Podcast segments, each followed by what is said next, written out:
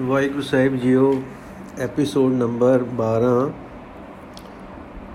ਸ਼੍ਰੀ ਅਸ਼ਟ ਗੁਰੂ ਚਮਤਕਾਰ, ਸਾਖੀ ਨੰਬਰ 23 ਸੱਚਖੰਡ ਪਿਆਨੇ।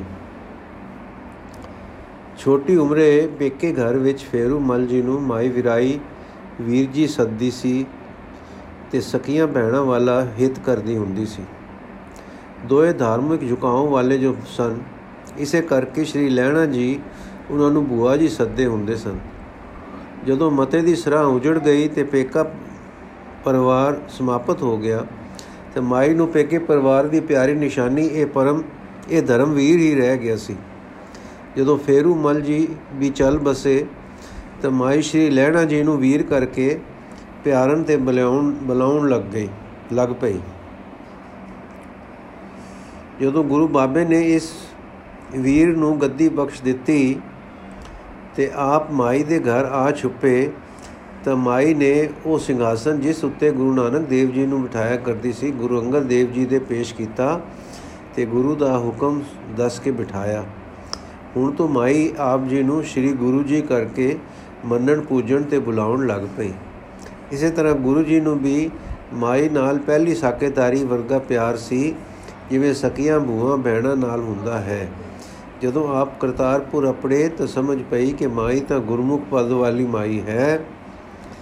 ਜਦੋਂ ਆਪ ਆਤਮ ਅਵਸਥਾ ਵਿੱਚ ਗੁਰੂ ਪਦ ਦੀ ਪਾਰਗ੍ਰਾਮੀ ਅਵਸਥਾ ਤੇ ਪੁੱਜ ਗਏ, ਤਾਂ ਮਾਈ ਦੀ ਆਤਮ ਅਰੂੜ ਅਵਸਥਾ ਵੀ ਹਸਤਾਮਲ ਵਤ ਦਿਸ ਪਈ ਸੀ। ਸੋ ਇਹ ਸਨੇਹ, ਆਤਮਕ ਸਨੇਹ ਬਣ ਗਿਆ। ਇਸੇ ਤਰ੍ਹਾਂ ਮਾਈ ਹੁਣ ਆਪ ਜੀ ਨੂੰ ਸਾਖਿਆਤ ਗੁਰੂ ਨਾਨਕ ਸਮਝਦੀ ਸੀ ਤੇ ਆਪ ਜੀ ਮਾਈ ਨੂੰ ਗੁਰੂ ਕੀ ਤਾਰੀ ਹੋਈ ਗੁਰਮੁਖ ਦੇਖਦੇ ਤੇ ਪੂਰਨ ਮਹਾਤਮਾ ਸਮਝਦੇ ਸੀ। ਇਸ ਤਰ੍ਹਾਂ ਦਿਨ ਸੋਹਣੇ ਰੰਗਾਂ ਵਿੱਚ ਲੰਘ ਰਹੇ ਸਨ ਕਿ ਇੱਕ ਦਿਨ ਮਾਈ ਨੇ ਸਾਹਿਬਾਂ ਨੂੰ ਕਿਹਾ, ਮੇਰੇ ਦੇਹੋਂ ਦਿਓ ਹੁਣ ਥੋੜੇ ਲੱਗਦੇ ਹਨ। ਮੇਰੇ ਦਿਓ ਹੁਣ ਥੋੜੇ ਲੱਗਦੇ ਹਨ। ਸਾਹਿਬਾਂ ਨੇ ਕਿਹਾ, ਐਸਾ ਹੀ ਹੁਕਮ ਹੈ।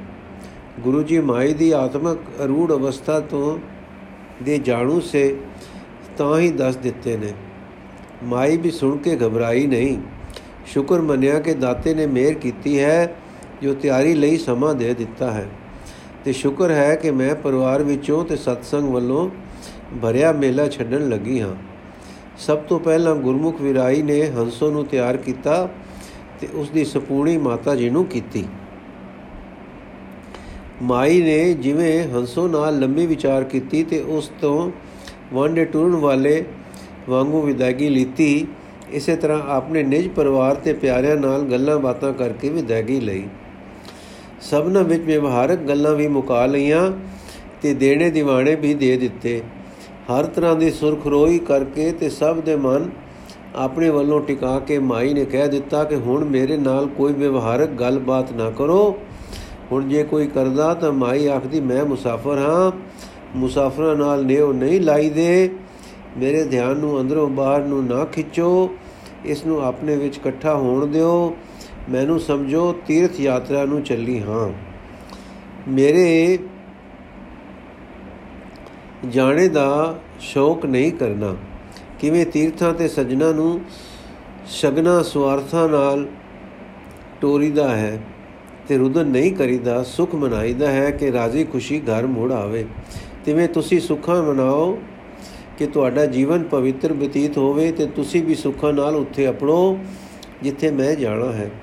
ਹਾਂ, ਫ਼ਰਕ ਇਤਨਾ ਹੀ ਹੈ ਕਿ ਹੈ ਨਾ ਕਿ ਤੀਰਥ ਯਾਤਰਾ ਤੇ ਗਿਆ ਯਾਤਰੀ, ਯਾਤਰਾ ਕਰਕੇ ਮੁੜ ਘਰ ਆਉਂਦਾ ਹੈ। ਇੱਥੇ ਯਾਤਰੀ ਨੇ ਮੁੜ ਨਹੀਂ ਮੁੜ ਕੇ ਆਉਣਾ, ਪਰ ਤੁਸੀਂ ਉੱਥੇ ਆਉਣਾ ਹੈ ਜਿੱਥੇ ਯਾਤਰੀ ਚੱਲਿਆ ਹੈ। ਸੋ ਆਪਣੀ ਸੁਖ ਮਨਾਓ, ਜੋ ਤੁਸੀਂ ਸੁੱਖਾਂ ਨਾਲ ਅਪਣੋ ਜਦੋਂ ਕਿ ਤੁਹਾਡੀ ਵਾਰੀ ਉੱਥੇ ਆਉਣ ਦੀ ਆਵੇ। ਇੱਕ ਦਿਨ ਮਾਈ ਨੇ ਕਿਹਾ, ਦੇਖੋ ਛਿਨ ਛਿਨ ਕਰਕੇ ਸਾਡਾ ਕਾਲ ਜਾ ਰਿਹਾ ਹੈ ਤੇ ਛਿਨ ਛਿਨ ਵਿੱਚ ਅਸੀਂ ਭੁੱਲ ਵਿੱਚ ਰਹਿੰਦੇ ਹਾਂ। ਹੁਣ ਜੇ ਅਸੀਂ ਛਿਨ ਛਿਨ ਵਿੱਚ ਯਾਦ ਰੱਖੀਏ ਤਾਂ ਭੁੱਲ ਹਟ ਗਈ। ਭੁੱਲ ਹਟ ਗਈ ਤੇ ਛਿਨ ਛਿਨ ਯਾਦ ਵਾਲੀ ਹੋ ਗਈ। ਯਾਦ ਵਾਲੀ ਛਿਨ ਸਫਲ ਹੈ। ਛਿਨ ਕਾਲ ਦਾ ਹਿੱਸਾ ਹੈ। ਜੇ ਛੇ, ਜੇ ਹਰ ਛਿਨ ਸਫਲ ਹੋ ਗਈ ਤਾਂ ਸਾਰਾ ਕਾਲ ਕਹੋ, ਉਮਰਾ ਕਹੋ ਸਫਲ ਹੋ ਗਈ। ਇਸ ਤਰ੍ਹਾਂ ਦੇ ਸਾਰੇ ਉਪਦੇਸ਼ਾਂ ਵਿੱਚ ਤਾਂ ਮਾਈ ਗੱਲਬਾਤ ਕਰਦੀ, ਪਰ ਥੋੜੀ ਮਾਈ ਬਹੁਤ ਸਮਾਂ ਆਪਣੇ ਆਪੇ ਵਿੱਚ ਨਿਮਗਨ ਰਹਿੰਦੀ। ਸਰੀਰ ਨੂੰ ਆਹਾਰ ਕੋਈ ਨਹੀਂ ਦਿੰਦੀ, ਪਰ ਸਰੀਰ ਦਿਨੋ ਦਿਨ ਆ ਮੁਹਾਰਾ ਨਿਰਬਲ ਹੁੰਦਾ ਜਾਂਦਾ ਸੀ। ਇਤਨਾ ਕਿ ਗੁਰਦੁਆਰੇ ਜਾਣ ਦੀ ਆਸਨ ਵੀ ਨਹੀਂ ਰਹਿ ਗਈ। ਗੁਰਦੁਆਰੇ ਜਾਣ ਦੀ ਆਸਨ ਵੀ ਰਹਿ ਗਈ। ਸਭ ਤੋਂ ਵੱਧ ਪਿਆਰ ਮਾਈ ਨਾਲ ਮਾਤਾ ਖੀਵੀ ਜੀ ਨੇ ਕੀਤਾ, ਰੋਜ਼ ਇੱਕ ਫੇਰਾ ਪਾਉਣਾ ਤੇ ਵਾਹਿਗੁਰੂ ਯਸ ਦੀਆਂ ਗੱਲਾਂ ਕਰਨੀਆਂ। ਹੰਸੋ ਤਾਂ ਆ ਹੀ ਰਹੀ ਕੋਲ। ਉਸ ਦਾ ਪਤੀ ਖਡੂਰੇ ਆ ਗਿਆ ਸੀ। ਇਸੇ ਤਰ੍ਹਾਂ ਗੁਰਮੁਖ ਗੁਰਸਿੱਖ ਭਾਈ ਬੁੱਢੇ ਵਰਗੇ ਇਹ ਸਮਝ ਕੇ ਕਿ ਆਪਣਾ ਇੱਕ ਸਤਸੰਗੀ ਸਦਾ ਦੇ ਘਰ ਨੂੰ ਚੱਲਿਆ ਹੈ, ਘਰੇ ਆ ਮਿਲਦੇ, ਜਿਨ੍ਹਾਂ ਨੂੰ ਮਿਲ ਕੇ ਮਾਈ ਪਰਸ, ਬੜੀ ਪਸੰਦ ਹੁੰਦੀ। ਉਹਨਾਂ ਦਾ ਨੇਕ ਪ੍ਰਭਾਵ ਤੇ ਉਹਨਾਂ ਦੀ ਅਸੀਸ ਦਾ ਸੁਖ ਮਾਣਦੀ। ਕਦੇ ਬਿਨੇ ਕਰਦੀ ਗੁਰਮੁਖੋ ਪਾਰ ਗ੍ਰਾਮੀ ਸਜਣੋ, ਅਸੀਸ ਦਿਓ ਮੇਰੀ ਤੋੜ ਨਿਭੇ। ਜੇ ਹੁਣ ਤਾਂ, ਜੇ ਹੁਣ ਨਾ ਕਿਤੇ ਭੁੰਗ ਪਵੇ, ਤੇ ਨਾ ਕੋਈ ਭੰਗ ਪਵੇ। ਅਸ਼ੀਰਵਾਦ ਦਿਓ ਕਿ ਸਿਲਾਂ ਤੇ ਫੇਰ ਨਾ ਵਿਛੜਾਂ। ਅਸ਼ੀਰਵਾਦ ਦਿਓ ਕਿ ਮਿਲਾਂ ਤੇ ਫੇਰ ਨਾ ਵਿਛੜਾਂ। ਬਾਈ ਬੁੱਢੇ ਨੇ ਇੱਕ ਦਿਨ ਆਖਿਆ, ਮਾਈ ਜੀ, ਆਪ ਤੇ ਗੁਰੂ ਨਾਨਕ ਦੀ ਮਿਹਰ ਸੀ। ਉਹਨਾਂ ਨੇ ਭਗਤੀ ਗਿਆਨ ਸਾਰੇ ਗੁਣ ਆਪ ਨੂੰ ਬਖਸ਼ੇ। ਆਪ ਜੀ ਨੇ ਦੂਸਰੇ ਗੁਰੂ ਸਾਹਿਬਾਂ ਨੂੰ ਪਹਿਲੋਂ ਬਤੀਆ ਬਤੀਜਾ, ਬਤੀਆ, ਫਿਰ ਵੀਰ ਕਰਕੇ ਪਿਆਰਿਆ ਤੇ ਸਤਕਾਰਿਆ। ਹੁਣ ਗੁਰੂ ਨਾਨਕ ਸਾਖਿਆਤ ਜਾਣ ਕੇ ਪੂਜਦੇ, ਪਿਆਰ ਦੇ ਤੇ ਸਤਕਾਰ ਦੇ ਹੋ। ਉਹਨਾਂ ਦੀ ਆਪ ਦੀ ਤੇ ਪੂਰਨ, ਆਪ ਜੀ ਤੇ ਪੂਰਨ ਕਿਰਪਾ ਹੈ। ਅਸੀਂ ਸਾਰੇ ਗੁਰਸਿੱਖ ਆਪ ਦੀ ਗੁਰੂ, ਗੁਰਮੁਖਤਾਈ ਦਾ ਸਤਕਾਰ ਕਰਦੇ ਹਾਂ। ਇਹ ਬੜੀ ਰਹਿਮਤ ਹੋਈ ਹੈ ਕਿ ਆਪ ਜੀ ਨੂੰ ਆਪਣੀ ਤਿਆਰੀ ਦਾ ਪਹਿਲੋਂ ਪਤਾ ਪੈ ਗਿਆ ਹੈ। ਫਿਰ ਅੰਤਕਾਲ ਦੀ ਪੀੜਾ ਕੋਈ ਨਹੀਂ ਵਿਆਪੀ। ਸੁਖ ਸਹਿਜ ਸੇਤੀ ਘਰ ਜਾ ਰਹੇ ਹੋ। ਠੀਕ ਘਰ ਜਾਣ ਵਾਂਗੂ ਤਿਆਰੀ ਕਰ ਲਈ ਹੈ ਨੇ ਸਾਡੀ ਅਰਦਾਸ ਹੈ ਕਿ ਗੁਰੂ ਪਰਮੇਸ਼ਰ ਆਪ ਦੇ ਸਦਾ ਸਹਾਈ ਹੋਣ ਤੇ ਆਪ ਜੀ ਨੂੰ ਸਾਹਿਬ ਅਕਾਲ ਪੁਰਖ ਦਾ ਸੰਪੂਰਨ ਮੇਲ ਪ੍ਰਾਪਤ ਹੋਵੇ। ਇਸ ਤਰ੍ਹਾਂ ਦੀਆਂ ਅਸੀਸਾਂ ਤੇ ਅਰਦਾਸਾਂ ਦੀ ਦਾਤ ਗੁਰਮੁਖਾਂ ਤੋਂ ਮਿਲਦੀ। ਇਸੇ ਤਰ੍ਹਾਂ ਦੇ ਸਤਸੰਗ ਦੇ ਸਾਏ ਵਿੱਚ ਮਾਈ ਦੀ ਸ਼ੀਰਕ ਸਤਿਆ ਸਿਮ ਦੇ ਘੜੇ ਵਿੱਚੋਂ ਪਾਣੀ ਦੇ ਸਨੇ ਸਨੇ ਘਟਦੇ ਜਾਣ ਵਾਂਗੂ ਘਟ ਰਹੀ ਸੀ। ਸਾਹਿਬ ਇਹ ਗੱਲ ਜਾਣਦੇ ਸਨ।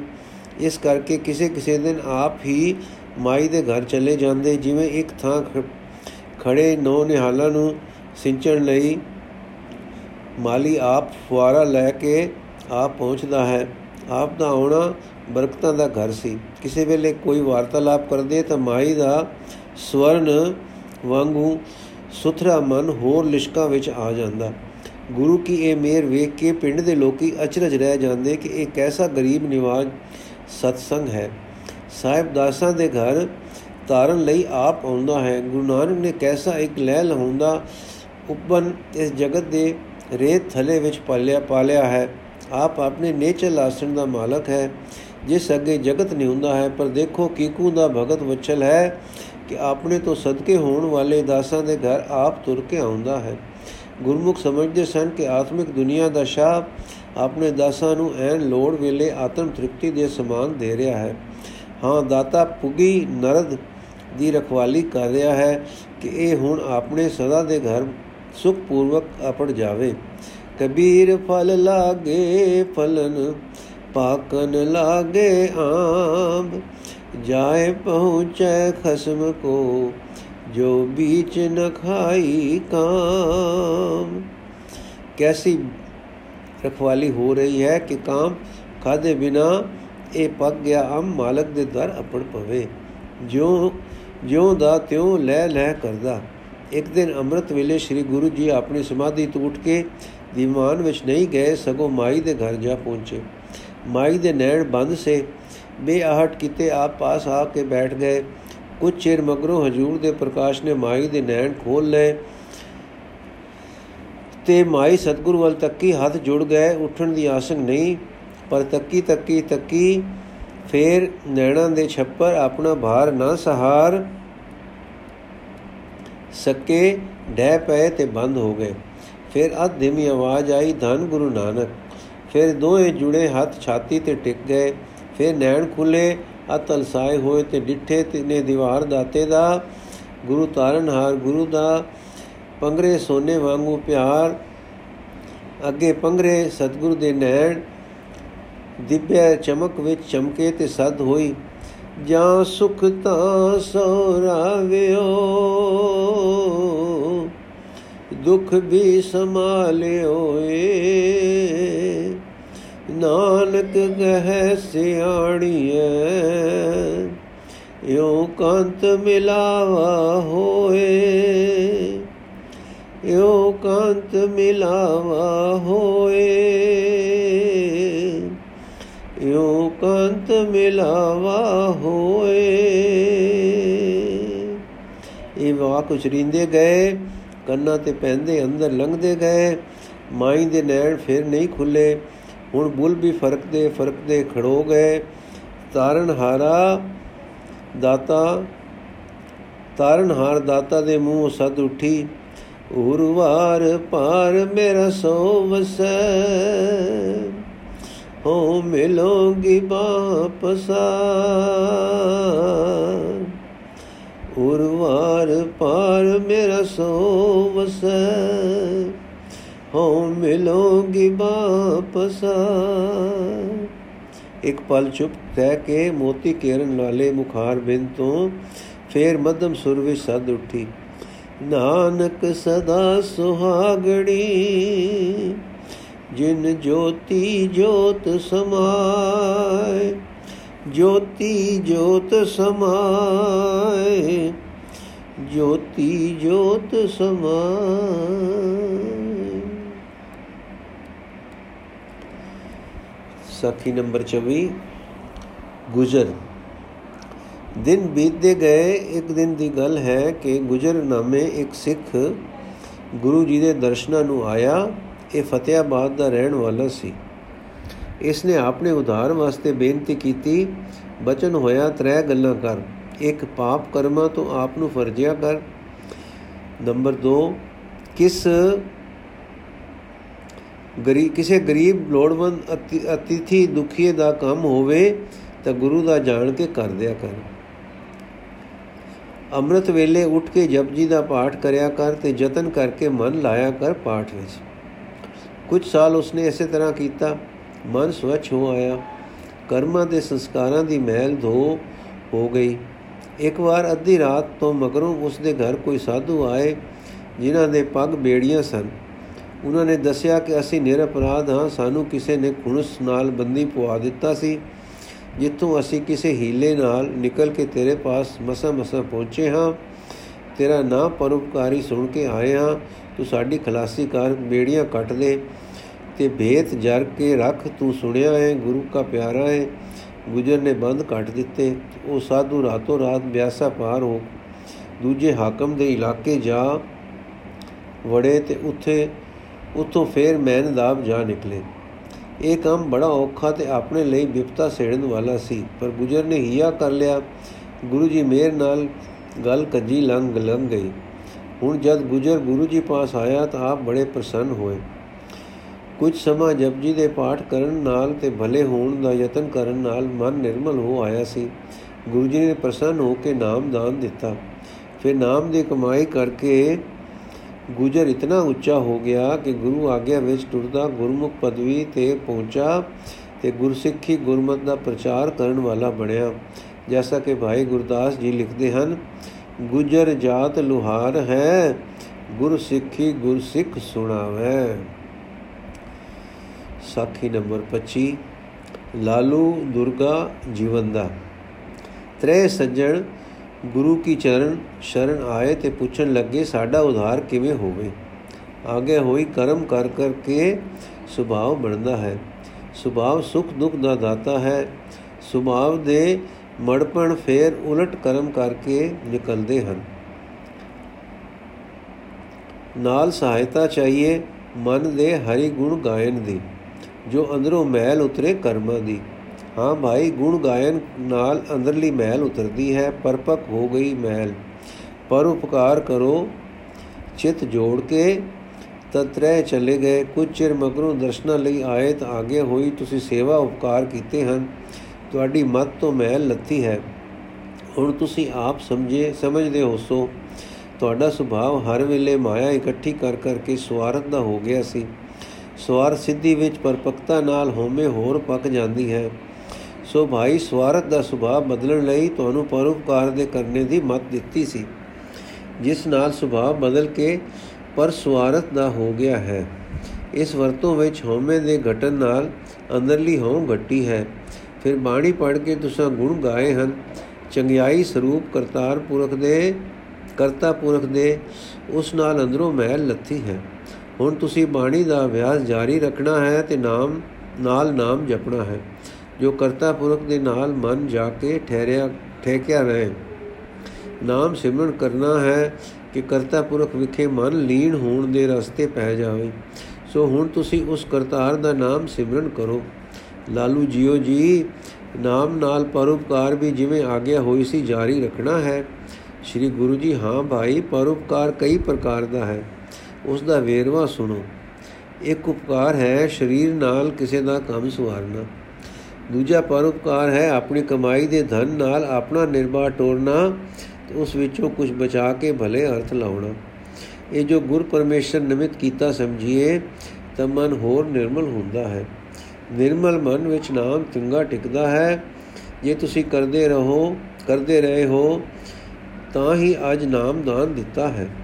ਜਦੋਂ ਨਾਮ ਟੁਰ ਪਏ ਤੇ ਮਨ ਸਾਈ ਪ੍ਰੇਮ ਵਿੱਚ ਹੋ ਜਾਵੇ, ਤਾਂ ਜਥਾ ਸ਼ਕਤ ਬਚਨਾ ਨਾਲ ਦੂਸਰੇ ਨੂੰ ਸਾਈ ਪ੍ਰੇਮ ਵਿੱਚ ਲਾਉਣਾ, ਬਾਣੀ ਨਾਮ ਦੀ ਮਹਿਮਾ ਦੱਸਣੀ ਤੇ ਜੀਵਾਂ ਦਾ ਉਧਾਰ ਕਰਨਾ, ਜੋ ਉਹ ਪਰਮੇਸ਼ਰ ਪ੍ਰਾਇਣ ਹੋ ਕੇ ਲੋਕ ਸੁਖੀ ਪਰਲੋਕ ਸੁਹੇਲੇ ਹੋ ਜਾਣ। ਇਹ ਭਾਈ ਸਭ ਤੋਂ ਵੱਡਾ ਉਪਕਾਰ ਹੈ।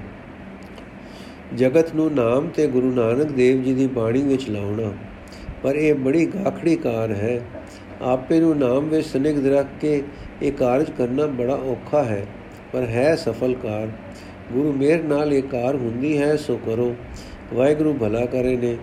ਭਾਈ ਗੁਰਦਾਸ ਜੀ ਇਹਨਾਂ ਸਿੱਖਾਂ ਬਾਬਤ ਲਿਖਦੇ ਹਨ, ਲਾਲ ਸੋ ਲਾਲ ਬੁੱਧਵਾਰ, ਦੁਰਗਾ ਜੀਵਨ ਦਾ ਪਰ ਉਪਕਾਰੀ।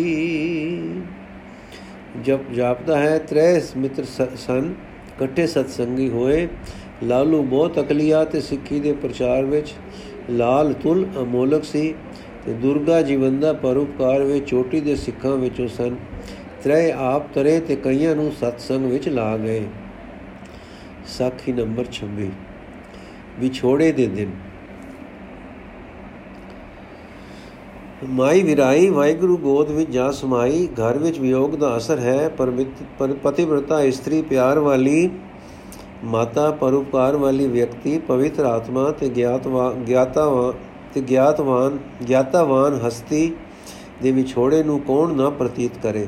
ਹਾਂ, ਜਿਸ ਜਿਸ ਬਾਗ ਵਿੱਚੋਂ ਬੋਲਦੀ ਬੁਲਬੁਲ ਉੱਠ ਜਾਏ ਜਾਂ ਜਿਸ ਬਾਗ ਵਿੱਚੋਂ ਬੋਲਦੀ ਬੁਲ, ਬੁਲਬੁਲ ਉੱਠ ਜਾਏ ਜਾਂ ਜਿਸ ਸਰੋਵਰ ਤੋਂ ਰਾਜ ਹੰਸ ਉਡਾਰੀਆਂ ਮਾਰ ਜਾਏ, ਉੱਥੇ ਚੁੱਪ ਨੇ ਰੰਗ ਦਿਖਾਉਣਾ ਹੋਇਆ। ਚੁੱਪ ਹੈ ਪਰ ਸ਼ਾਂਤਮਈ ਦੁੱਖ ਪੀੜਾ ਮਈ ਨਹੀਂ। ਵਿਯੋਗ ਚੁੱਭੇ ਤਾਂ ਵਿਯੋਗੀ ਕੁਰਲਾਉਂਦੇ ਨਹੀਂ। ਗੁਰੂ ਕੇ ਹਜੂਰ ਹਾਜ਼ਰ ਹੁੰਦੇ ਹਨ। ਇੱਕ ਦਿਨ ਗੁਰੂ ਕੇ ਹਜੂਰ ਹਾਜ਼ਰ ਹੋਏ ਤਾਂ ਆਪ ਜੀ ਨੇ ਇਹ ਵਾਕ ਉਚਾਰੇ, ਆਵੋ ਮਿਲੋ ਸਹੇਲਿਓ, ਸਚੜਾ ਨਾਮ ਲੈ ਹਾਂ। ਮਾਈ ਨੂੰ ਨਾ ਰੋਵੋ, ਆਪਣੇ ਵਿਛੜੇ ਨੂੰ ਰੋਵੋ, ਜੋ ਮੁਸਾਈ ਨਾਲ ਪੈ ਰਿਹਾ ਹੈ। ਸਾਹਿਬ ਨੂੰ ਸਿਮਰ ਸਿਮਰ ਕੇ ਯਾਦ ਕਰ ਕਰਕੇ ਰੋਵੇ ਬਿਰਹਾ ਤਨ ਕਾ, ਆਪਣਾ ਸਾਹਿਬ ਸੰਭਾਲੇ ਹਾਂ। ਵਿਚਾਰ ਕਰੋ ਕਿ ਜਿਸ ਰਾਹ ਉੱਤੇ ਉਹ ਗਏ ਹਨ ਅਸੀਂ ਵੀ ਉੱਥੇ ਉਸੇ ਰਸਤੇ ਜਾਣਾ ਹੈ। ਸਾਹਿਬ ਸੰਭਾਲੇ, ਪੰਥ ਨਿਹਾਲੇ, ਅਸਾਂ ਵੀ ਉੱਥੇ ਜਾਣਾ। ਮਾਈ ਜੋ ਟੁਰ ਗਈ ਹੈ, ਮਰ ਨਹੀਂ ਗਈ। ਜਿਸ ਨੇ ਮਾਈ ਰਚੀ ਸੀ, ਉਸ ਨੇ ਲੈ ਲਈ ਹੈ। ਇਹ ਜੀਵ ਦਾ ਕੀਤਾ ਨਹੀਂ, ਜੀਵ ਦਾ ਹੁਕਮ ਨਹੀਂ, ਪਰ ਉਸ ਦਾ ਹੁਕਮ ਤੇ ਬਾਣਾ ਵਰਤਿਆ ਹੈ।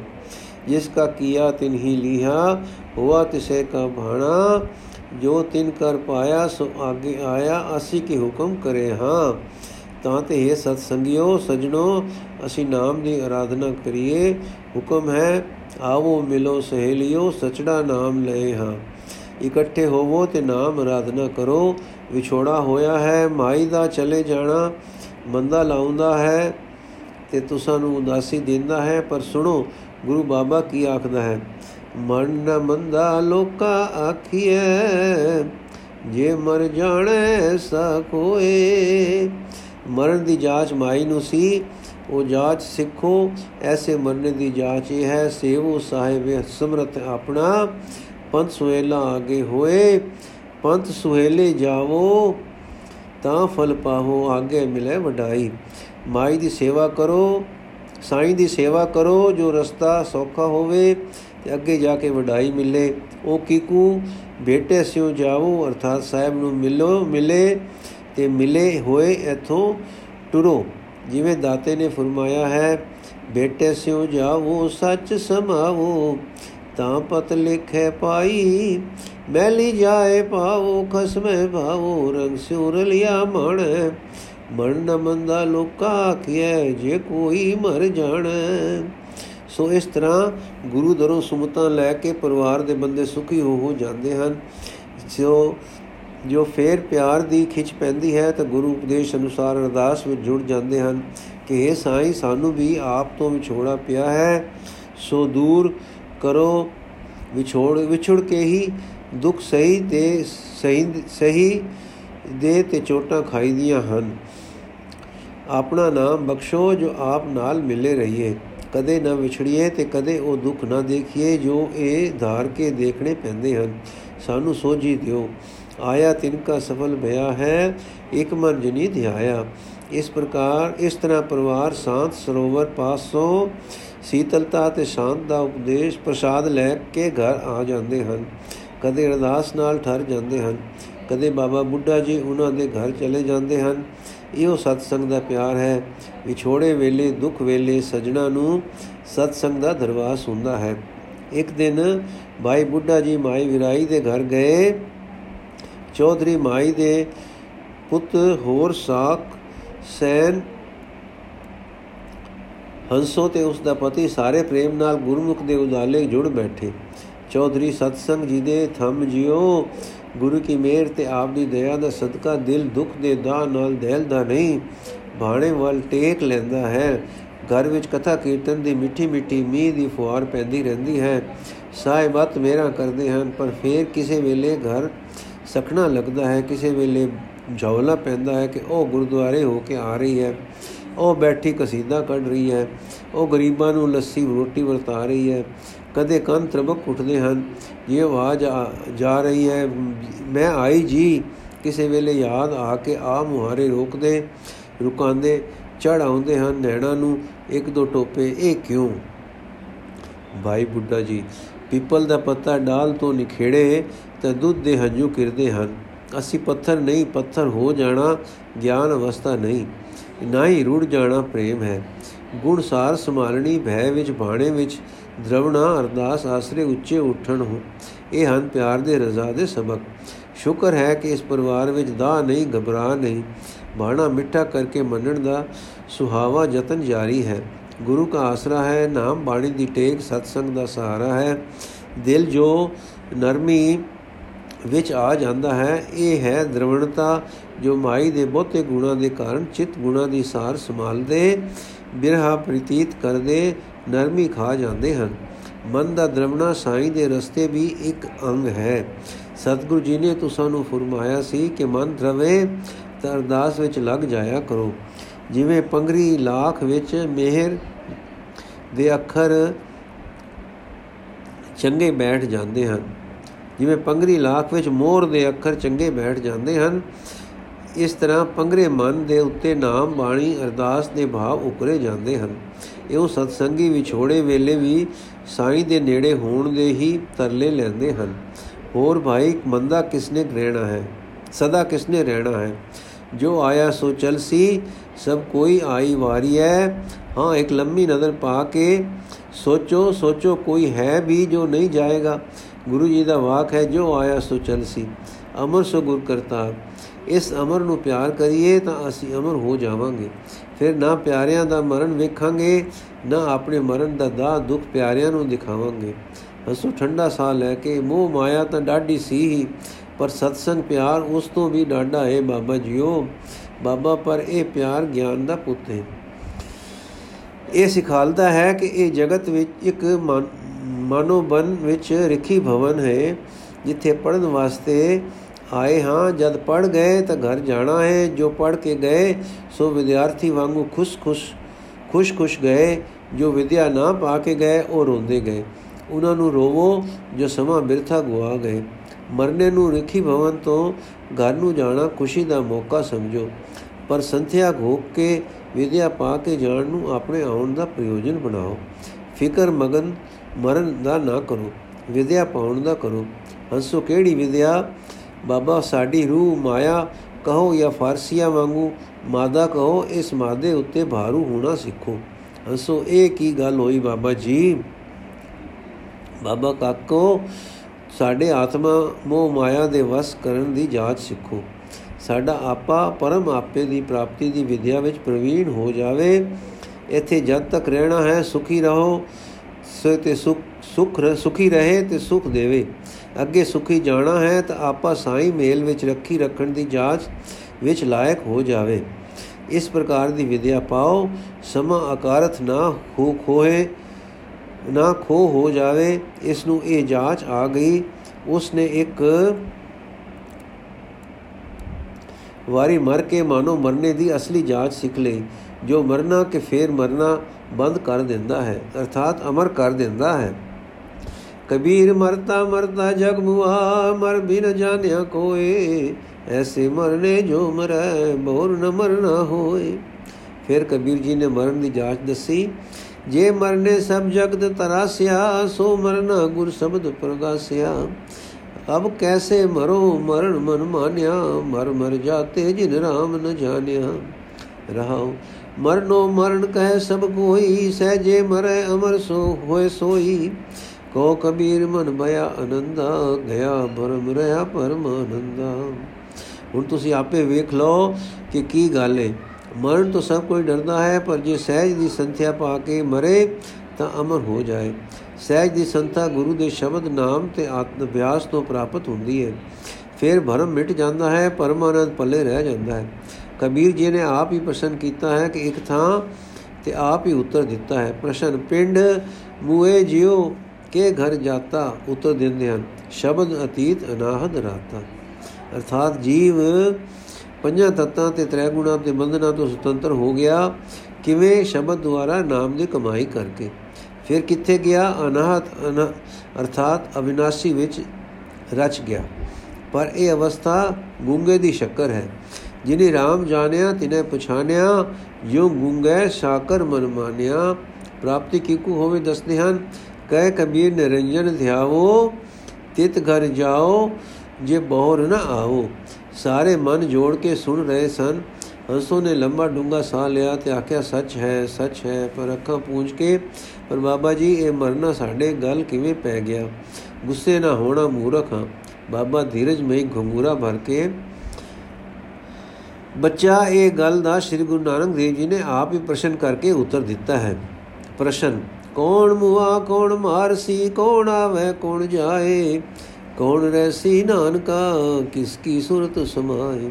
ਉੱਤਰ, ਹਉ ਮੂਹਾ ਮੈਂ ਮਾਰਿਆ ਪੋਣ ਵੈ ਦਰਿਆਓ ਤ੍ਰਿਸ਼ਨਾ ਥਕੀ ਨਾਨਕਾ, ਜਾ ਮਨ ਰਤਾ ਨਾਏ ਇਹ ਰਸ ਜਾਂ ਆਨੰਦ ਹੋਇਆ। ਲੋਣ ਰਤੇ ਲੋਣੀ ਕੰਨੀ ਸੁਰਤ ਸਮਾਏ ਜੀਵ ਰਸਾਇਨ ਚੁੰਡੀ ਰਤੀ ਲਾਲ ਲਵਾਏ ਅੰਦਰ ਮੁਸ਼ਕ ਝਕੋਲਿਆ ਕੀਮਤ ਕਹੀ ਨ ਜਾਏ। ਤਸੋ ਬਾਬਾ ਜੀ, ਸਮਝ ਨਹੀਂ ਪਈ। ਬਾਬਾ ਹਉਮੈ ਕਰਕੇ ਜੀਵ ਮਰ ਰਿਹਾ ਹੈ। ਮਮਤਾ ਉਸ ਨੂੰ ਮਾਰ ਰਹੀ ਹੈ। ਇਹਨਾਂ ਦੋਹਾਂ ਦੇ ਕਾਰਨ ਵਾਸਨਾ ਤ੍ਰਿਸ਼ਨਾ ਰੂਪੀ ਪੌਣ ਤੁਰੀ ਰਹਿੰਦੀ ਹੈ ਤੇ ਵਹਿੰਦਾ ਰਹਿੰਦਾ ਹੈ, ਦਰਿਆਓ ਜਨਮ ਮਰਨ ਦਾ। ਭਾਵ ਜਨਮ ਮਰਨ ਰੂਪੀ ਪਰਵਾਹ ਟੁਰਿਆ ਰਹਿੰਦਾ ਹੈ। ਸੋ ਮੂਲ ਹੈ ਹਉਮੈ ਉਸ ਤੋਂ ਮਮਤਾ ਮਮਤਾ ਤੋਂ ਵਾਸਨਾ, ਤ੍ਰਿਸ਼ਨਾ, ਵਾਸਾ, ਤ੍ਰਿਸ਼ਨਾ ਤੋਂ ਜਨਮ ਮਰਨ, ਸੋ ਸਾਡੇ ਗਲ ਮਰਨਾ ਹਉਮੈ ਨੇ ਪਾਇਆ ਹੈ ਕਾਕੀ। ਹੰਸੋ ਕਿਵੇਂ ਟੁੱਟੇ ਹੋ? ਬਾਬਾ ਹਉਮੈ ਬੂਝੇ ਤਾਂ ਦਰ ਸੁਝੇ। ਹੰਸੋ ਕਿਵੇਂ ਬੂਝੇ? ਬਾਬਾ ਉਹ ਕੁਛ ਕਰੇ ਕਿ ਵਾਸਨਾ, ਤ੍ਰਿਸ਼ਨਾ ਆਪੇ ਥੱਕ ਕੇ ਰਹਿ ਜਾਣ। ਵਾਸਨਾ, ਤ੍ਰਿਸ਼ਨਾ ਥੱਕੀ ਤਾਂ ਸੁਰਤ ਸਮਾਏਗੀ ਸੁਰਤੇ ਵਿੱਚ ਫਿਰ ਜਨਮ ਮਰਨ ਦਾ ਪ੍ਰਵਾਹ ਬੰਦ। ਹੰਸੋ, ਕਿਵੇਂ ਥੱਕੇ ਤ੍ਰਿਸ਼ਨਾ? ਤ੍ਰਿਸ਼ਨਾ ਥੱਕੀ ਨਾਨਕਾ, ਜਾਮਨ ਰਤਾ ਨਾਏ ਅਰਥਾਤ ਨਾਮ ਵਿੱਚ ਰਚਿਆ ਤ੍ਰਿਸ਼ਨਾ ਆਪੇ ਥੱਕ ਜਾਂਦੀ ਹੈ। ਯੋ ਕਿ ਕੰਨਾਂ ਦੁਆਰਾ ਹਰੀ ਜਸ ਸੁਣਨੇ ਕਰਕੇ ਕੰਨਾਂ ਦੀ ਸੁਰਤੀ ਹਰੀ ਜਸ ਵਿੱਚ ਸਮਾਏਗੀ। ਨਾਮੀ ਪੁਰਖ ਕੰਨਾਂ ਦੁਆਰਾ ਨਿੰਦਾ ਉਸਤਤ ਵਿੱਚ ਪੈ ਕੇ ਤ੍ਰਿਸ਼ਨਾ ਵਾਸਨਾ ਵਿੱਚ ਨਹੀਂ ਜਾਏਗਾ, ਉਹ ਸਗੋਂ ਹਰੀ ਜਸ ਵਿੱਚ ਮਗਨ ਹੋਵੇਗਾ। ਅੱਖਾਂ ਨੈਣਾ ਵਾਲੇ ਕਰਤਾ ਪੁਰਖ ਦੇ ਦੀਦਾਰ ਅਨੁਭਵ ਵਿੱਚ ਸਮਾਉਣਗੀਆਂ। ਨਾਮੀ ਪੁਰਖ ਦ੍ਰਿਸ਼ਟਾ ਨੂੰ ਸਦਾ ਥਿਰ ਜਾਣ ਕੇ ਉਸ ਦੇ ਅਨੁਭਵ ਵਿੱਚ ਰਹੇਗਾ। ਜੀਵ ਜੋ ਰਸਾਂ ਕਸਾਂ ਵਿੱਚ ਆ ਕੇ ਤ੍ਰਿਸ਼ਨਾ ਵਧਾਉਂਦੀ ਸੀ, ਉਹ ਪਿਆਰੇ ਦੇ ਉਚਾਰਨ ਦੇ ਨਾਮ ਰਸ ਵਿੱਚ ਰੰਗੀ ਰਹੇਗੀ। ਇਹ ਰਸਨਾ ਰਸਾਂ ਦੇ ਸਾਰ ਰਸ ਵਿੱਚ ਲੀਨ ਉਸ ਰਸ ਦਾ ਮਾਨੋ ਘਰ ਬਣ ਜਾਏਗੀ। ਅੰਤःਕਰਨ ਵਿੱਚ ਦਿਵਯ ਸੁਗੰਧੀ ਮੁਸ਼ਕ ਮਚਾਏਗੀ। ਐਸੀ ਕਿ ਜਿਸ ਦੀ ਕੀਮਤ ਕੂਤ ਕੋਈ ਨਹੀਂ ਪਾ ਸਕਦਾ। ਸੋ ਬੀਬਿਆ ਹਉ ਨੇ ਮੌਤ ਗਲੇ ਪਾਈ ਸੀ ਤੇ ਨਾਮ ਨੇ ਗਲੋਂ ਲਾ ਦੇਣੀ ਹੈ। ਇਹ ਆਖਦਿਆਂ ਸ਼੍ਰੀ ਬਾਬਾ ਜੀ ਚੁੱਪ ਹੋ ਗਏ, ਨੈਣ ਬੰਦ ਹੋ ਗਏ, ਅਡੋਲਤਾ ਦਾ ਪ੍ਰਭਾਵ ਛਾ ਗਿਆ। ਕੁਚਿਰ ਮਗਰੋਂ ਗੰਭੀਰ ਭਰਵੀ ਸਦ ਵਾਲੇ ਗਲੇ ਤੋਂ ਗਾਇਨ ਦੀ ਧੁਨ ਉੱਠੀ ਤੇ ਗੌੜੀ ਦੀ ਸੁਰ ਵਿੱਚ ਇੱਕ ਬੈਠ ਵੀ ਲੈ ਲੈ ਕੇ ਉਚਾਰ ਹੋਇਆ। ਪਹਿਲੋਂ ਰਹਾਉ ਦੀ ਤੁਕ ਉੱਠੀ, ਫਿਰ ਸ਼ਬਦ ਗਾਇਨ ਹੋਇਆ, ਜੋ ਸਾਰਾ ਇਉ ਹੈ ਸੀ। ਗੌੜੀ ਮਹਲਾ ਪਹਿਲਾ। ਪੌਣੇ ਪਾਣੀ ਅਗਨੀ ਕਾ ਮੇਲ, ਚੰਚਲ ਚਪਲ ਬੁੱਧ ਕਾ ਖੇਲ। ਨੋ ਦਰਵਾਜੇ ਦਸਵਾਂ ਦਵਾਰ ਮੁਜਰੇ ਗਿਆਨੀ ਇਹ ਵਿਚਾਰ ਕत्ता ਬਖਤਾ ਸੁਨਤਾ ਸੋਈ, ਆਪ ਵਿਚਾਰੇ ਸੁਗਿਆਨੀ ਹੋਈ ਰਹਾਓ ਦੇਹੀ ਮਾਟੀ ਬੋਲੇ ਪੋਣ ਬੁਜਰੇ ਗਿਆਨੀ ਮੁਆਹ ਕੋਣ। ਮੋਈ ਸੁਰਤ ਬਾਦ ਅੰਕਾਰੋ ਨਮਵਾ ਜੋ ਦੇਖਣ ਹਾਰ। ਜੈ ਕਾਰਨ ਤਟ ਤੀਰਥ ਜਾਹੀ, ਰਤਨ ਪਦਾਰਥ ਘਟੀ ਮਾਹੀ। ਪੜ ਪੜ ਪੰਡਿਤ ਬਾਦ ਵਖਾਣਾ ਭੀਤਰ ਹੁੰਦੀ ਵਸਤ ਨ ਜਾਣੈ। ਹੋ ਨਮੂਆ ਮੇਰੀ ਮੂਈ ਬਲਾਏ ਉਹ ਨਮੂਆ ਜੋ ਰਿਆ ਸੁਮਾਏ। ਕਉ ਨਾਨਕ ਗੁਰ ਬ੍ਰਹਮ ਦਿਖਾਇਆ, ਮਰਤਾ ਜਾਤਾ ਨਜ਼ਰ ਨਾ ਆਇਆ। ਚੁੱਪ ਚੁੱਪ ਵਰਤ ਰਹੀ ਸੀ, ਸ਼ਾਂਤੀ ਤੇ ਠੰਡ ਛਾ ਰਹੀ ਸੀ। ਸਾਰੇ ਸੁਖ ਦੇ ਘਰ ਵਿੱਚ ਸਨ। ਕੁਝ ਚਿਰ ਮਗਰੋਂ ਚੌਧਰੀ ਬੋਲਿਆ, ਬ੍ਰਹਮ ਗਿਆਨੀ ਦੀ ਦ੍ਰਿਸ਼ਟੀ ਮੌਤ ਬਾਬਤ ਇਹ ਇਹ ਵੇ। ਬਾਬਾ, ਇਹ ਹੈ ਸਧਾਰਨ ਗਿਆਨੀ ਨੂੰ ਸੁਮਤ ਜੋ ਗੁਰੂ ਬਾਬੇ ਨੇ ਦਿੱਤੀ। ਇਹਨਾਂ ਤੁਕਾਂ ਦਾ ਭਾਵ ਇਹ ਹੈ ਕਿ ਨਾਮ ਤੇ ਸਿਫਤ ਸਲਾਹ ਨੇ ਭੀਤਰ ਹੁੰਦੀ ਵਸਤੂ ਦੀ ਸਿਆਣ ਦੇਣੀ ਹੈ।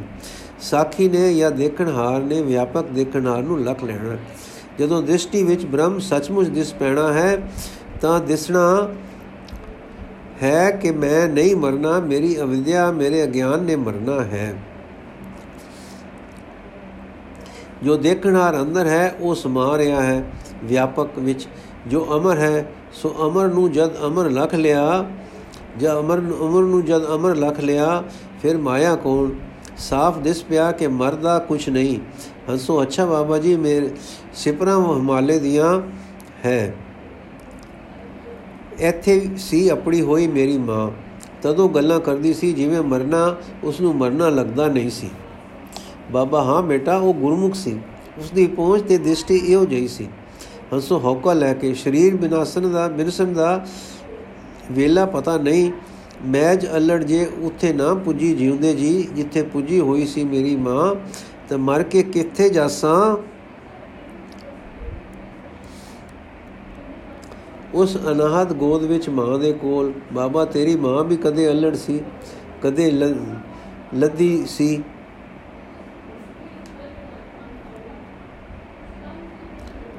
ਕਦੇ ਲੱਗੀ ਸੀ, ਕਦੇ ਪੁੱਗ ਪਈ ਸੀ। ਤੂੰ ਵੀ ਲੱਗ ਪਈ ਪਈ ਹੈ ਪੁੱਗ ਵੈਸੇ ਕਦੀ। ਹੰਸੁਖ ਹਰਿਆਨ ਹੋ ਕੇ ਮਾਂ ਮਾਂ ਵੀ ਕਦੇ ਅਲੜ ਸੀ। ਅੱਛਾ, ਕਦੇ ਲੱਗੀ, ਕਿੰਜ ਲੱਗੀ, ਕਿਵੇਂ ਪੁੱਗੀ, ਸੁਣਾਓ ਨਾ। ਬਾਬਾ, ਤੈਨੂੰ ਇਹ ਤਾਂ ਪਤਾ ਹੀ ਹੈ ਕਿ ਮਾਂ ਤੇਰੀ ਮਤੇ ਦੀ ਸਰਾਂ ਦੀ ਸੀ। ਮਾਲਵੇ 'ਚ ਮਤੇ ਦੀ ਸਰਾਂ ਹੁੰਦੀ ਸੀ, ਇਹ ਗੁਗ ਵਸਦਾ ਗਿਰਾ। ਉਸ ਗਿਰਾ ਦਾ ਮਾਲਕ ਸੀ ਚੌਧਰੀ ਤਖਤਮਲ, ਜਿਸ ਦੀ ਧੀ ਸੀ ਇਹ ਮਾਈ।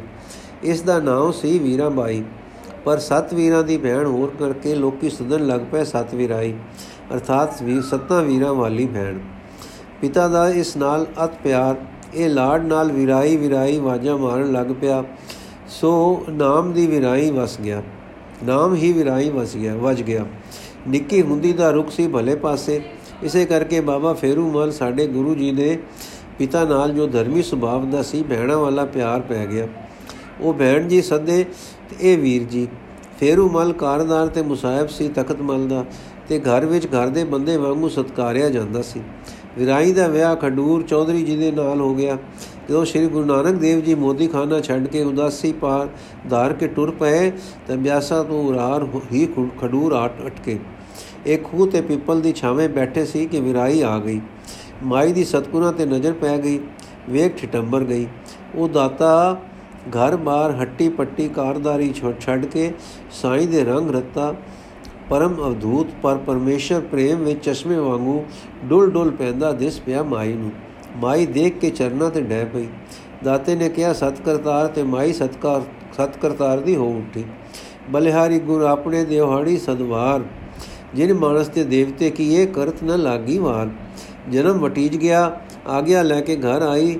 ਚੌਕੇ ਜਾ ਵੜੀ ਮਾਈ ਦੀ ਟੈਲਣ ਨੇ ਆਖਿਆ, ਚੌਧਰਾਣੀ, ਤੂੰ ਕਿਉਂ ਦੂਏ ਦੇ ਮੂੰਹ ਆਉਣੀ ਹੈ ਪਰੇ ਹੋ, ਰੋਟੀ ਪਕਾਵਾਂ। ਮਾਈ ਕਿਆ ਚਾਨਣ ਵੇਲੇ, ਚਾਨਣ ਦੇਣ ਵਾਲੇ ਦਾਤੇ ਦੀ ਰੋਟੀ ਹੈ ਕੁੜੀਏ, ਦੇਣ ਹਾਰ ਨੂੰ ਦੇਣੀ ਹੈ ਇਹ ਕਹਿ ਕੇ ਨੀਮ ਹੋਸ਼, ਨੀਮ ਬਿਹੋਸ਼ੀ ਵਿੱਚ ਰੋਟੀ ਪਕਾਈ ਤੇ ਲੈ ਗਈ ਆਪ ਚਾ ਕੇ। ਦਾਤੇ ਨੇ ਪਿਆਰ ਦੀ ਪੱਕੀ ਰੋਟੀ ਖਾਧੀ, ਮਰਦਾਨੇ ਨੂੰ ਵੀ ਦਿੱਤੀ। ਮਰਦਾਨੇ ਖਾ ਕੇ ਆਖਿਆ, ਦਾਤਾ ਜੀਓ, ਬੇਬੇ ਜੀ ਦੀ ਪਕਾਈ ਵਰਗਾ ਸਵਾਦ ਹੈ ਗੁਰੂ ਜੀ ਬੋਲੇ, ਬੀਬੀ, ਦੇ ਮਨ ਨੂੰ ਨਾਮ ਦੀ ਰੰਗਣ ਚੜ ਗਈ ਹੈ ਇਉਂ ਬੀਬੀ ਨੂੰ ਨਾਮ ਦਾ ਰੰਗ ਲਾ ਕੇ ਦਾਤਾ ਜੀ ਚਲੇ ਗਏ। ਲਾਲੋ ਕੋਲ ਸੈਦਪੁਰ। ਫਿਰ ਆਏ ਸੈਦਪੁਰ ਤੋਂ ਤਲਵੰਡੀ ਤੇ ਉੱਥੋਂ ਲਾਹੌਰ ਹੁੰਦੇ ਹੋਏ। ਦੂਜੀ ਵੇਰ ਖਡੂਰ ਆਏ, ਇਥੋਂ ਫਿਰ ਕਿਸੇ ਰਾਹ ਪਏ ਜਾਂ ਨਿਕਲੇ। ਹੜੱਪੇ, ਤੁਲੰਬੇ, ਸੱਜਣ, ਠੱਗ ਦੇ ਦੇਸ਼ ਧਾਰਨਹਾਰ ਜੀ। ਇਸ ਫੇਰੀ ਆਪ ਖਡੂਰ, ਇਹ ਸੰਗਣੀ ਬੇਰ ਹੇਠ ਬੈਠੇ ਸਨ ਕਿ ਵਿਰਾਈ ਨੂੰ ਘਰ ਬੈਠਿਆਂ ਅਗੰਮੀ ਧੂਪ ਪੈ ਗਈ। ਬੰਨੀ ਆਈ ਤੇ ਨਾਮ ਦਾਤੇ ਜੀ ਨੂੰ ਬੈਠਿਆਂ ਵੇਖ ਕੇ ਉਹਨਾਂ ਦੇ ਚਰਨਾਂ ਤੇ ਡਹਿ ਪਈ। ਦਰਸ਼ਨ ਕੀਤੇ, ਨਿਹਾਲ ਹੋਈ, ਘਰ ਗਈ, ਐਤਕੀ ਹੋਰ ਕੋਤਕ ਵਰਤ ਰਿਆ ਸੀ। ਭਾਵੇਂ ਘਰੋਂ ਚੋਖੇ ਰਾਜੀ ਸਨ, ਕਿਸੇ ਗੱਲ ਦੀ ਕਮੀ ਨਹੀਂ ਸੀ, ਪਰ ਦਿਲ ਵਿੱਚ ਚਾਉ ਸੀ ਕਿ ਦਸਾਂ ਨੋਆਂ ਦੀ ਕਿਰਤ ਦੀ ਰੋਟੀ ਖੁਲਾਵਾ ਕਦੇ ਦਾਤੇ ਨੂੰ। ਮਾਈ ਨੇ ਕੁਝ ਕਸੀਦਾ ਕੱਢ ਕੇ ਵੇਚ ਕੇ ਕਣਕ ਮੰਗਾ ਰੱਖੀ ਸੀ। ਕੁਝ ਪਈ ਸੀ ਕੁਝ ਦਾ ਆਟਾ ਪੀਸਿਆ ਸੀ। ਅੱਜ ਉਸੇ ਆਟੇ ਦੀ ਰੋਟੀ ਪਕਾ ਕੇ ਲਿਆਈ ਤੇ ਆਪਨੇ ਖਾਧੀ।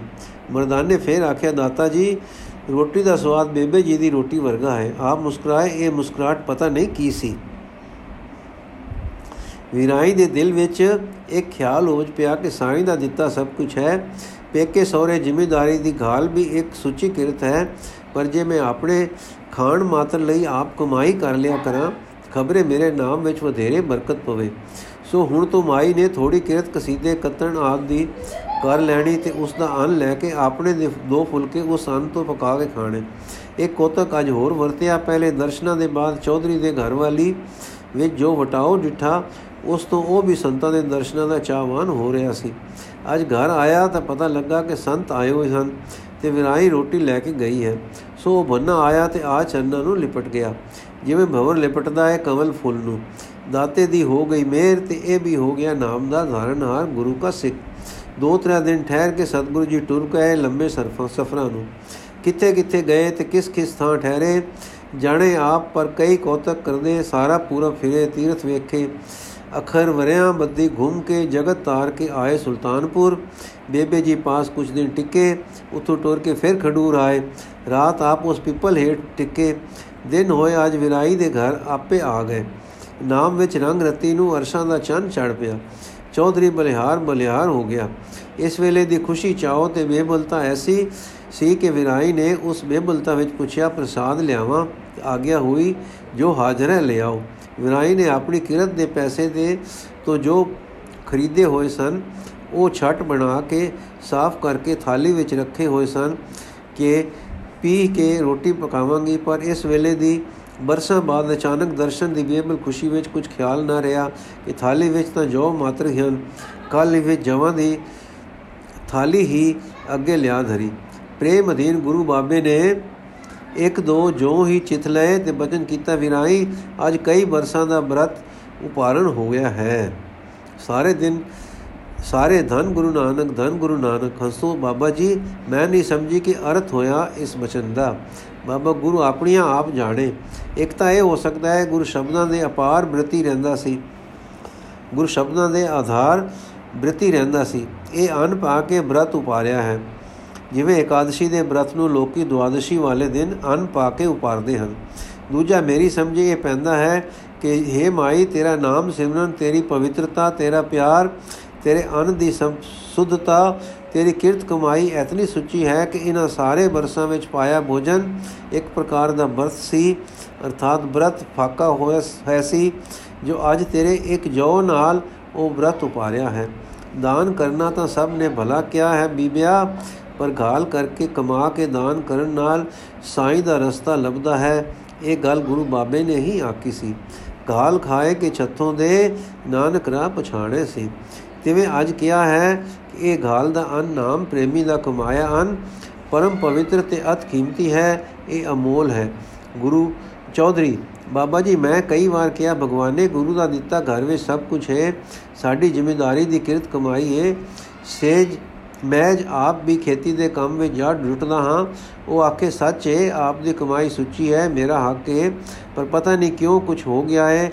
ਮਨ ਨੂੰ ਕਿ ਦੋ ਫੁਲਕੇ, ਦਸਾਂ ਨੋਆਂ ਨਾਲ ਕਮਾ ਕੇ ਖਾਣ ਨੂੰ ਜੀ ਕਰਦਾ ਹੈ। ਮੇਰੀ ਰੀਸ ਕੋਈ ਕਰੋ ਕੋਈ ਕਰੇ, ਇਸ ਦੀ ਲੋੜ ਨਹੀਂ, ਪਰ ਮੈਨੂੰ ਸੁਭਾਅ ਪੈ ਗਿਆ ਹੈ। ਬਾਬਾ, ਸੋ ਭਾਈ ਪ੍ਰੇਮੀਆਂ ਦੇ ਪ੍ਰੇਮ ਦੇ ਨੇਮ ਪ੍ਰੇਮੀ ਜਾਣਨ, ਮਾਈ ਦੀ ਅੰਤ ਪ੍ਰਿਅੰਤ ਨਿਭ ਗਈ। ਮੈਂ ਕਾਕੋ ਨੂੰ ਦੱਸਿਆ ਹੈ ਕਿ ਕਦੇ ਮਾਈ ਲੱਗੀ ਸੀ, ਕਦੇ ਘਾਲਾਂ ਕਰਦੀ ਸੀ, ਇਥੋਂ ਤਾਈ ਕਿ ਅੰਨ ਵੀ ਘਾਲ ਕੇ ਸ਼ੋਧ ਕਰਦਾ ਖਾਂਦੀ ਸੀ। ਉਹ ਨਾਮ ਸਿਮਰ ਕੇ ਅੰਤ ਪੂਰਨ ਪਦ ਨੂੰ ਪਹੁੰਚ ਗਈ। ਤਿਵੇਂ ਤੂੰ ਲੱਗੀ ਹੈ ਲੱਗੀ ਰਹੋ, ਪੁੱਜ ਜਾਏਗੀ। ਦੇਖ ਉਸ ਮਾਈ ਦੀ ਨਾਮ ਘਾਲ ਤੇ ਕਿੰਨੇ ਪ੍ਰਸੰਨ ਸਨ।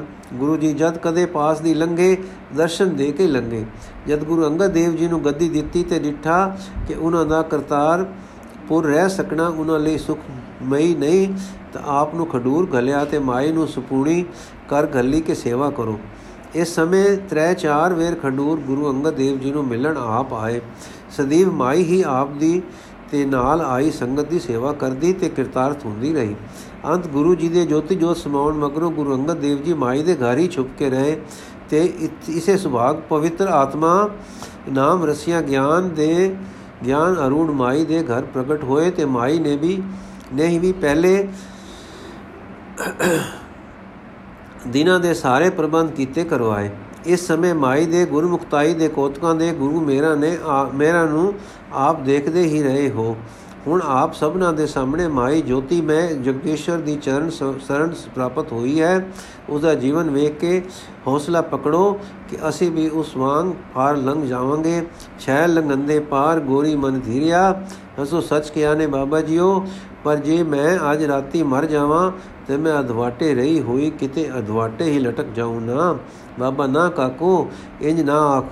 ਗੁਰੂ ਭਾਵੇਂ ਤਾਂ ਬਖਸ਼ ਲੈ, ਛਿੰਨ ਵਿੱਚ ਸੱਚੇ ਦਰ ਜਾ ਆਪਣੇ। ਖਿੰਨ ਦੀ ਖੇਲ ਏ, ਜਿਸ ਦਿਨ ਇੱਕ ਚਿੱਤ ਜੁੜ ਗਿਆ, ਪਹੁੰਚ ਗਿਆ। ਜਿਸ ਖਿੰਨ ਮੇਰ ਹੋ ਗਈ, ਬੰਦਾ ਤਰ ਗਿਆ। ਪਰ ਦੇਖੋ, ਜੋ ਕੋਈ ਬੰਦਗੀ ਕਰਦਾ ਘਾਲੇ, ਤੇ ਦਿਨੀ ਚੱਲ ਬਸਿਆ, ਤਾਂ ਫਿਕਰ ਨਹੀਂ, ਗੁਰ ਕੀ ਸੰਭਾਲ ਵਿੱਚ ਚੰਗੇ ਹੀ ਥਾਂ ਜਾਵੇਗਾ। ਤੇ ਅਗੋਂ ਅਗੋਂ ਵੱਧਦਾ ਜਾਵੇਗਾ।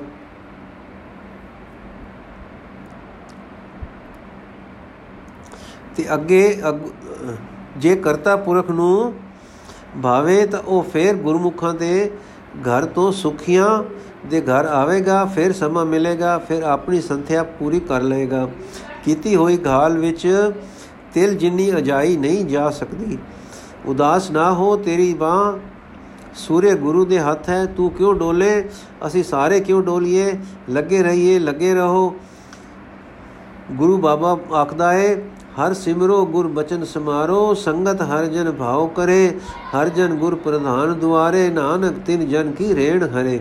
ਇਸ ਕਾਰੇ ਲੱਗੇ ਰਹੋ, ਇਸ ਪ੍ਰਕਾਰ ਦੇ ਮੋਤੀ ਧਰਪਰੋਵੋ ਅੱਖਰ ਆਖਦੇ ਗੁਰੂ ਬਾਬਾ ਜੀ ਉੱਠੇ ਤੇ ਸਭਨਾਂ ਤੋਂ ਵਿਦਾ ਲੈ ਕੇ ਗੁਰਦੁਆਰੇ ਨੂੰ ਮਿੱਠੀ ਮਿੱਠੀ ਪਾਉਣ ਵਾਂਗੂ ਚਲੇ ਗਏ। ਵਾਹਿਗੁਰੂ ਜੀ ਕਾ ਖਾਲਸਾ ਵਾਹਿਗੁਰੂ ਜੀ ਕੀ ਫਤਿਹ। ਅਗਲੀ ਸਾਖੀ ਕੱਲ ਪੜਾਂਗੇ ਜੀ।